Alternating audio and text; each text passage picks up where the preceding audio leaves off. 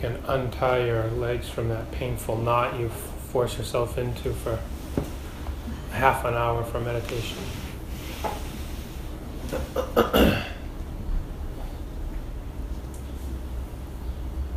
Some of you know that I uh, do a fair amount of work throughout the year for uh, organization that offers mindfulness retreats for teenagers. We we do retreats uh, really all over the country now. We have a retreat in Canada, and uh, every night we give a wisdom talk, and we're giving a wisdom talk intentionally so that we're not using the word dharma, because we're uh, very interested in creating a really welcoming space for people from, uh, you know, potentially from any uh, spiritual, religious, philosophical background. And Dharma is a very Buddhist word. Where here we're practicing the Buddha Dharma, the Buddha's teachings. And as many of you know, on retreat in the evening or in the morning, depending on the format, we have a Dharma talk. And the tradition goes all the way back to the time of the Buddha, as far as I understand it, where he would travel and go visit with groups of people, and he would uh, he would give a talk, a kind of a, a sermon, essentially, right? Uh, a discourse in the Pali Canon, sometimes uh, it'll be explained that certain adept uh, meditators would, just upon hearing the Dharma talk, become enlightened.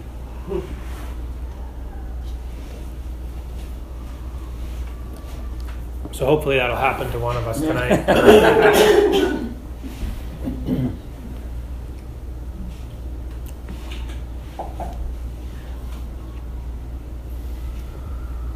So I'm, I'm going to give a um, I'm going to give a wisdom talk, which I'm comfortable saying because I am, as I mentioned at the beginning of the meditation, actually taking all the wisdom from uh, Yo-Yo Ma, who I'm sure many of you know, uh, is an amazing musician and really a, a, very fascinating to me, and I think quite uh, well. Again, at least for me, quite a motivating personality. In other words, I can't say that I'm going to sit up here and give you a wisdom talk.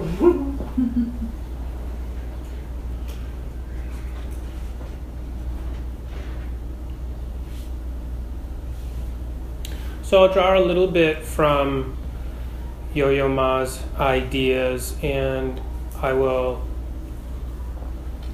I will say a little about how they might elucidate some core Buddhist ideas. Um, and then we'll just sort of see uh, we'll see what happens and maybe have a little conversation at the end. So the the idea of connecting with you in this way came to me on Sunday when I was reading the arts section of the Boston Globe and I read a short review about a documentary film um, made I don't want to say, I mean, I haven't seen it, I just, I'm, I'm taking the information from the article, but I don't want to say made primarily about Yo Yo Ma, but I think the story, as I understand it, focuses around him. And at the same time, uh, in a parallel fashion, is illustrating the lives of four other uh, prominent world musicians. And the name of the film is uh, The Music of Strangers. The Music of Strangers. Now I'm choosing uh, to share the ideas and thoughts, and I'll share verbatim some of Yo Yo Ma's words.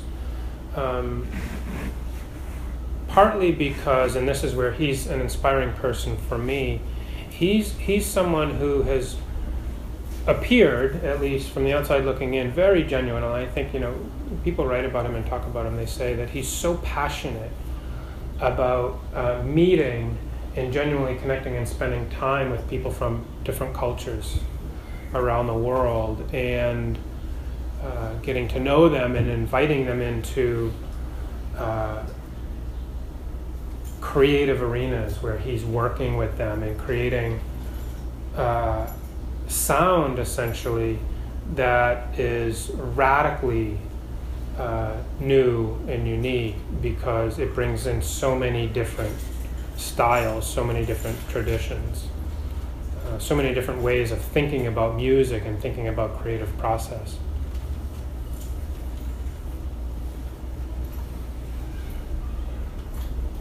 So I get from him open, very open, uh, and, and and as you might know, he's classically trained, right? Like really classically trained, and broke away early. And you know, in the, at the beginning of the the film, the article explains how he was being interviewed, and uh, he talked about how at a very very young age he had a dream of working with African Bushmen, mm-hmm. and and the journalist was was just su- suggesting how odd this would have been at that time for a classically trained cellist to be thinking in this way, and of course, classically trained uh, musicians of that caliber. You know, of course, there's all this hierarchy, and it would not be uncommon for someone to come through one of the world's greatest conservatories and have African Bushmen's talent and skill level be down here and for them to perceive themselves up here. I mean, that would not be unusual, right? Uh, and he was fascinated by, by these instruments, uh, instruments that he, he knew nothing about, and or, you know variations of instruments uh, that he would know nothing about, and uh, the stylistic considerations of of people really far away. And then, as I understand it, the film jumps ahead, and he's playing cello with African Bushmen, and you know that was sort of the beginning of that was their way of illustrating that you know this man, musician, uh, broke barriers essentially. So the film uh, focuses on Yo-Yo Ma's passion for collaboration with diverse musicians, and specifically those elite musicians' ways of using their personal interest, their craft of music, to address uh, social issues. That that's really the, the heart or the thrust of this of this movie. That that's one of the things that they all had in common. And I, I don't have this memorized, so I, I have to read this, but I thought I would, would let you know who is in, who's focused on in the film. Uh, Yo Yo Ma himself, a Syrian clarinetist. I'm tempted to try to pronounce their names, but I know that mm. I might not. I, I guess I'll just do it anyway, and you know, they might not be right, and I'll try. So in the film, we have Yo Yo Ma, we have a Syrian clarinetist, Kinan Azmeh. The film features an Iranian Kamancheh player, K A M A N C H E H. Does anybody know what kind of an instrument that is? I was going to look it up before I came in, but I didn't have time. Okay? So that instrument. Kayhan Kalhor. I'm self conscious about reading the names because the talk might be available for download.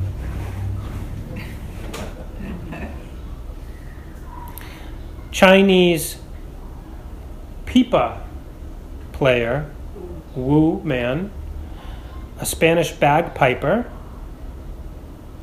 Cristina Pato. And I, I think maybe there's supposed to be an L in there, Plato.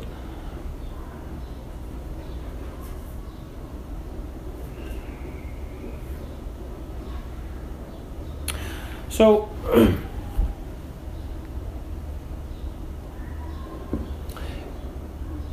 Yo-Yo Ma is interviewed, of course, all throughout the all throughout the film, and something that he says that brings all of the people together is that they all uh, were born into a particular environment, you know, particular set of custom, particular set of beliefs, a particular kind of training in order to become really adept at uh, what they were interested in, the, the, the instrument that they were playing, and that they all chose to depart. You know, they were good enough that they would have sort of, it's, it's likely, you know, we can assume that they probably would have done quite well in their respective country, in their pers- respective tradition, with their particular skills if they stayed, you know, like if Yo-Yo Ma just stayed in a classical tradition. And, but they all chose to break away. They all chose to um, try to do things, experiment in ways that hadn't been hadn't been done before. There was no precedent for what they what they were doing, and that that's something that they all uh, had in common. And the filmmaker Morgan Neville, the the filmmaker Morgan Neville, says that as he was getting to know Yo-Yo Ma, the image that came to mind was that of Joseph Campbell's A Hero with a Thousand Faces, and he said that during the making of the film, he went back and got this, you know, sort of classic text that he had written in college and, and reread it, and of course, one of the, if not the most significant thing that Joseph Campbell gave us was this classic image and archetype of the rite of passage, which is uh, something that uh, we could say is pancultural, does or can apply to any person anywhere, though not all people will have the opportunity or take the opportunity to undergo a rite of passage. And the, the, the classic form or structure of a rite of passage is a choice to leave home or to leave security or to leave familiarity, to leave what is known, and to go off, where one chooses to go off uh, for a time of uh, what is typically filled with uncertainty and risk taking. And as a result of this, leaving the familiar, leaving the known, um, we enter into a series of ordeals that are difficult. We enter into a series of ordeals or difficult.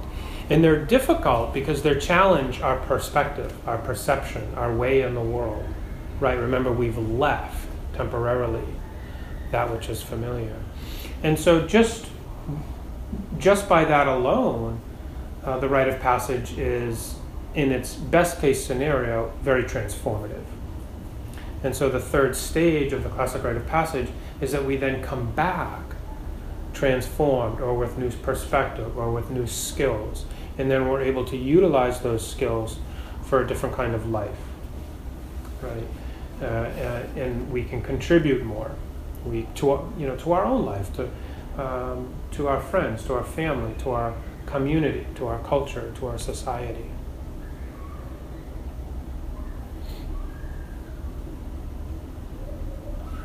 So I think of any spiritual tradition as potentially holding the power of containing a or many rites of passage. Uh, and I don't necessarily put Buddhism at the top of the list uh, uh, in that way. I know that for me, it's easy for me, just because I've chosen to do a lot of meditation instead of a lot of meditation retreat, it's easy for me to correlate a meditation retreat with a rite of passage. I mean, for me, it's a very classic rite of passage leave work, leave home, leave email, leave phone, leave the comforts of home, uh, leave the people, all of the uh, at home, all of that familiarity, and go to a place. Even and even if you've sat retreat, go to a you, go to a place. Uh, put yourself in a situation that is going to be uncertain. If you sit and meditate all day long, you don't know what's going to happen. It's going to be, to say the least, interesting it's going to be, to say the least, challenging. And I'm willing to say it's going to be, to say the least, transformative. And then we come back, right? And we're in the process of integrating. We're coming back into our familiar environment and being with those people again. And every time we do that, see, in this tradition, in the Buddhist tradition, we undergo a lot of rites of passage, particularly if we're if we're sitting retreat. We're doing maybe even annual rites of passage. I've done at least one uh, meditation retreat rite of passage. Uh, actually, not every year since I started practicing, but almost every year.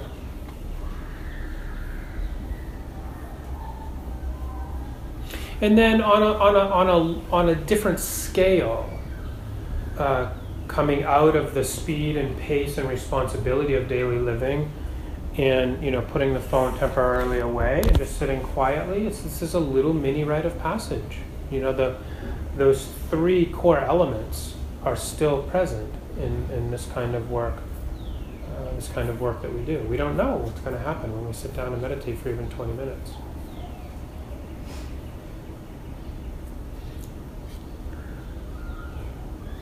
Re- Rebecca and I had um, uh, we had dinner together uh, tonight before coming over here, and I told her that uh, the week be- actually I think I said it was last week, but it was the week before last week that Beth and Leah taught, and that they shared about their experience on the recent ten day retreat with Sayadaw U Indaka, and uh, Rebecca was uh, telling me about her own experience of transformation at retreat, and she was um, explaining exactly what happens, and she was uh, she was re- retelling me a conversation she had with a friend that involved trying to convey to a friend what it was like to be in silence for that long, and what it was like to get to know somebody mm-hmm. in silence, and and, and Rebecca would, would sort of explain it a certain way, and she'd say, It's so hard to explain.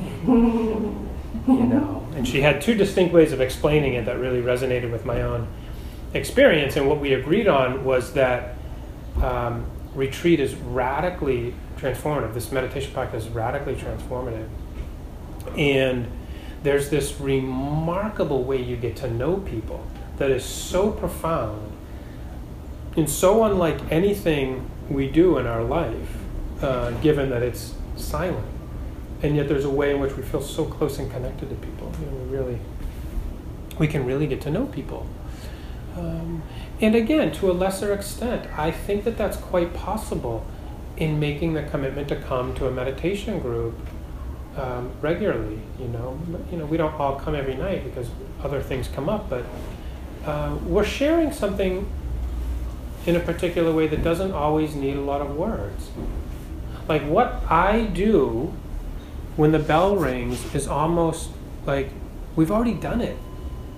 You know, we've already, in a sense, exposed ourselves in the healthy sense of the word. We've just been willing to sit and try not to obstruct nature moving through us. You know, we are aware in an in an explicit way what's happening in our own mind and body. But, but we have some sense of what's happening in other people's minds and body. They're also sometimes suffering. They're also sometimes really calm and relaxed. They're also as fearless as you are. They're also as committed as you are. They're also taking on the renunciation practice of leaving all of their forms of entertainment and coming to just sit and be quiet and not know what will happen. So, in a sense, we're all completely different, nothing alike. Our lives are in ways so different. And to the extent that we understand the universality of our true nature, we suffer, we have the capacity for peace, all things are changing within us. We understand one another, we connect we, see, we can see each other. We can see who the other person really is. We can see who the other person really is.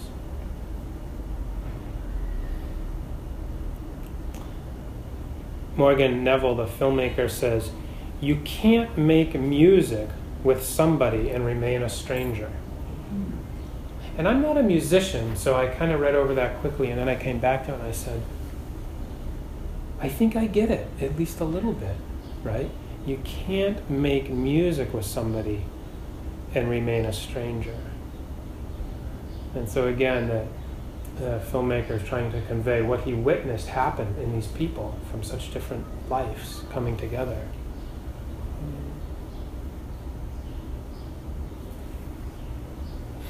So,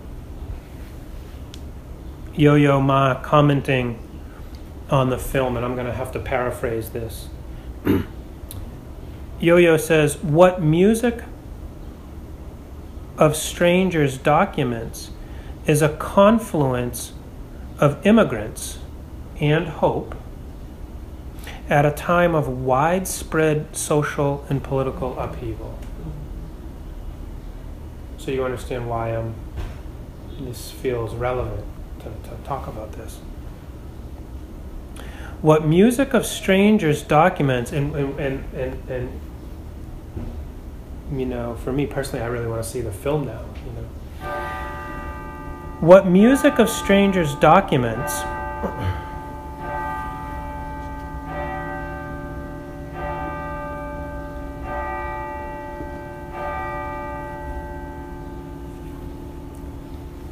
What Music of Strangers documents is a confluence of immigrants and hope at a time of widespread social and political upheaval.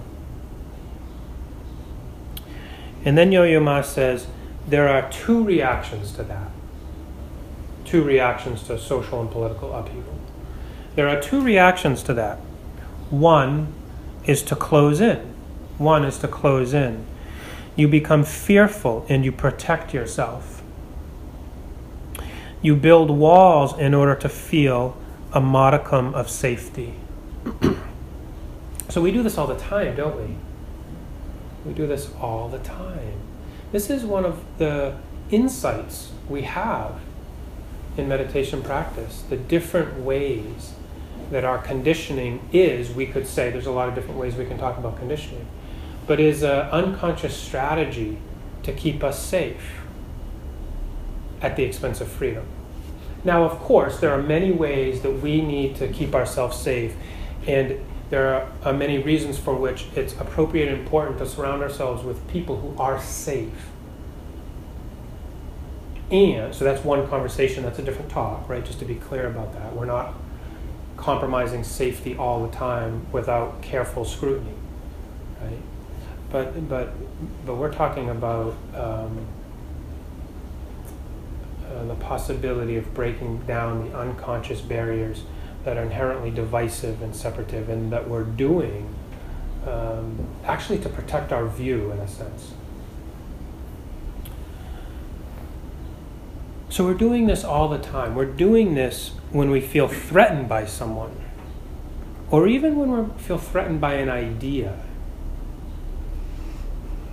by anything that challenges our sense of right or our view, which ultimately means our sense of self. Somehow we feel safer. This is Yo Yo Ma's modicum of safety. Somehow we feel safer if we target the other as bad or wrong. We criticize others for doing this while we often perceive that it's right or okay if we do it. Why would we do that?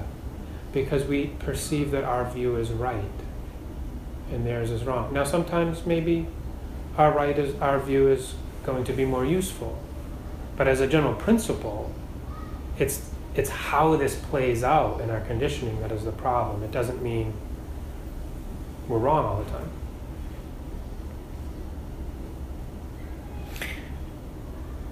As Dharma practitioners, it's useful to see all of this as the arising of self, whether we're right or wrong. And to notice how this self is not often free. Right? So Yo Yo Ma says the other response is to approach change by remaining open. This happens every time we walk on stage. You are somewhat fearful, and you have to overcome fear by truly believing to the utmost how much you love something that you want to share it with other people. The, the, the phrasing here is, is a little bit awkward, but um, I find this very compelling. To approach change by remaining open, this happens every time we walk on stage. You are somewhat fearful and you have to overcome fear by truly believing to the utmost how much you love something that you want to share it with the world. So, again, as, as Dharma practitioners, as meditators, we can see in Yo Yo's example an apt image for the path of Dharma. What blocks change in our lives? What blocks change? What constricts us? What role does fear play in the continuation of actions, thoughts, and roles that no longer serve you, others, or our community or our society? I call these outdated patterns of behavior. They um, may have been useful to a certain extent at one time, but they're they're dated, and it's like we we're still living them sometimes, but actually we could probably toss them and be okay and, and come into a new experience of life and expression of self. Yo Yo Ma frames a way out of limiting, confining, outdated habits and roles. So he's explaining a way out in his in his language, he's he's. Uh, I mean, it's a classic. It's a classic image, right? He's replacing fear with love, right? And in this case, I think it, it, it sounds like he's talking about uh, passion, right? He's just. I mean, he's actually talking about music. right? But remember, in, in their case, it was it was this love of something wholesome, music that in this story is bringing these diverse people together from different parts of the world.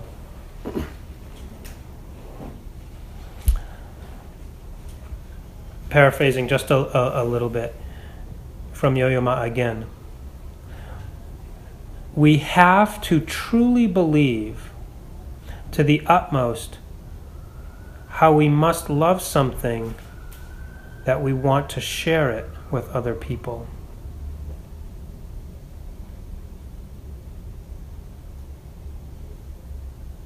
we have to truly believe to the utmost how we must love something that we want to share it with other people.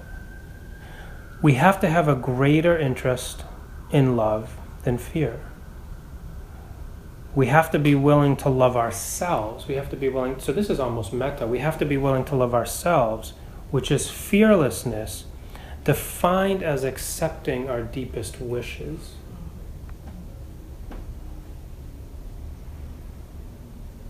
so much that we are moved to share them with the world no matter the discomfort. No matter that it will require us to change. So, this is just my interpretation in a sense of uh, my attempt to understand what Yo Yo Ma is saying. The Buddhist path idealizes and encourages wisdom, kindness, compassion, and generosity. In the stage, remember Yo-Yo Ma was, you know, his example is about getting on stage. In the stage is our relationships. The stage is our work. The stage is the cafe on the corner. The stage is every time we step out the door of our house or into the kitchen and there's someone else there. It's just, it's our whole life as practitioners, right?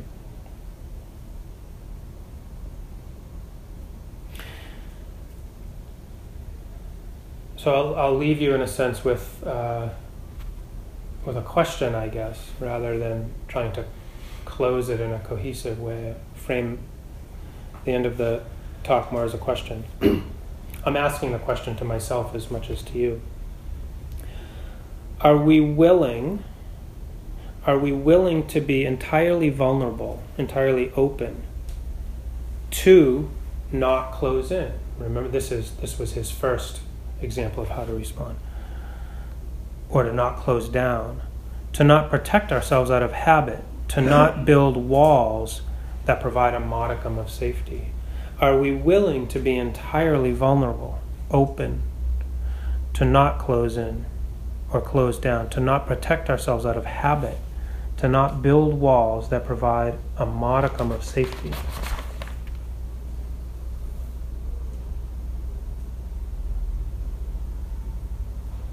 And then at the end, after I had thought about this a little bit and was was waiting for Rebecca to come, I, I I thought about the title again The Music of Strangers. So, strangers are separate in a sense, right? We can use other words, but uh, they don't know, they don't each other, they don't understand. They're not compatible in a sense. In music,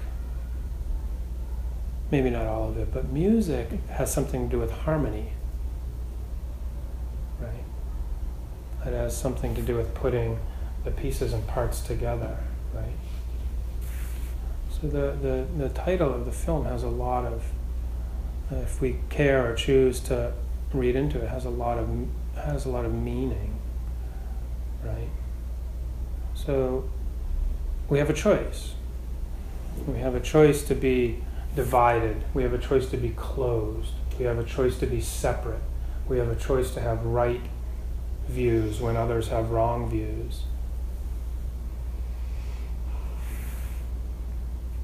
And we have a choice uh, for something more harmonious, more uh, wholesome, or skillful in the Buddhist sense. We have a choice to stay open, to connect, to listen,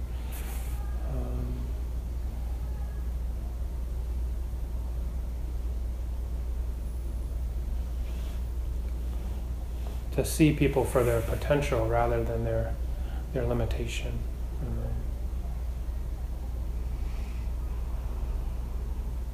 We might still choose not to make music with everybody.